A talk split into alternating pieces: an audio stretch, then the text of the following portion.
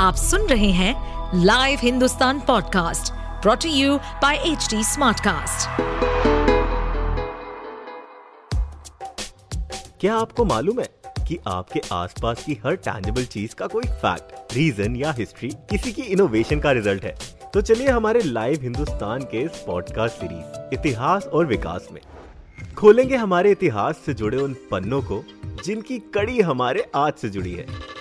साथ ही जानेंगे बहुत सी रोचक कहानियाँ, तथ्य, हमारी भोजन सभ्यता, वास्तुकलाएँ, वैज्ञानिक शोधों और अन्य गौरवशाली इतिहास और उसके विकास के बारे में। दुनिया में कई ऐसी गुफाएँ हैं जो खुद में ढेरों रहस्य छिपाए हुए हैं। वहीं कुछ गुफाएँ अपनी बनावट से लोगों को आकर्षित करती हैं। ऐसी ही एक गुफा श्रीलंका के दाम्बुला शहर में है, जिसे केव टेंपल के नाम से जाना जाता है। ये गुफानुमा मंदिर है, जिस तरह भारत में अमरनाथ है, जहाँ हज़ारों तीर्थ यात्री दूर दूर से दर्शन के लिए आते हैं, और क्यों इसे यूनेस्को की वर्ल्ड हेरिटेज साइट में शामिल किया गया।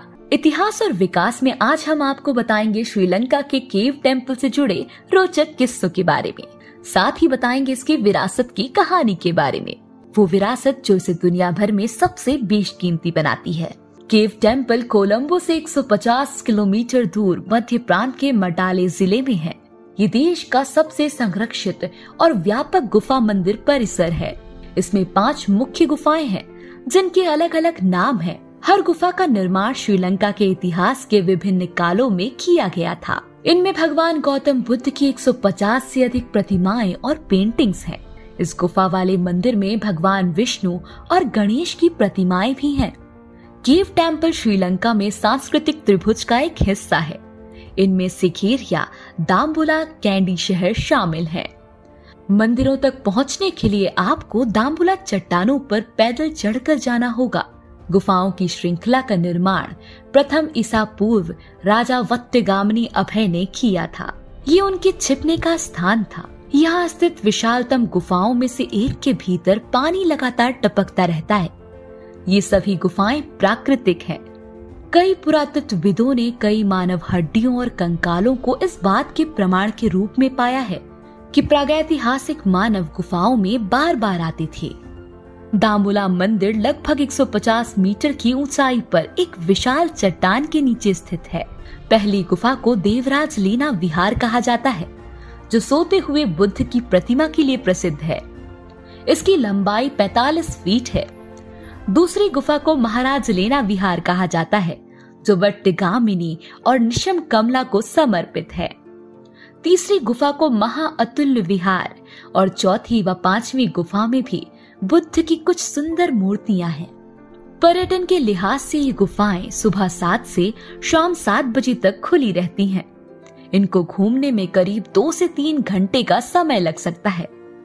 इसका टिकट करीब 1500 श्रीलंकन रुपए यानी भारत के हिसाब से करीब 335 रुपए है।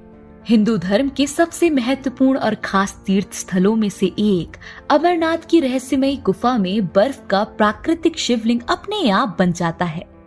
इस गुफा की लंबाई 19 मीटर और चौड़ाई 16 मीटर है। गुफा 11 मीटर ऊँची है।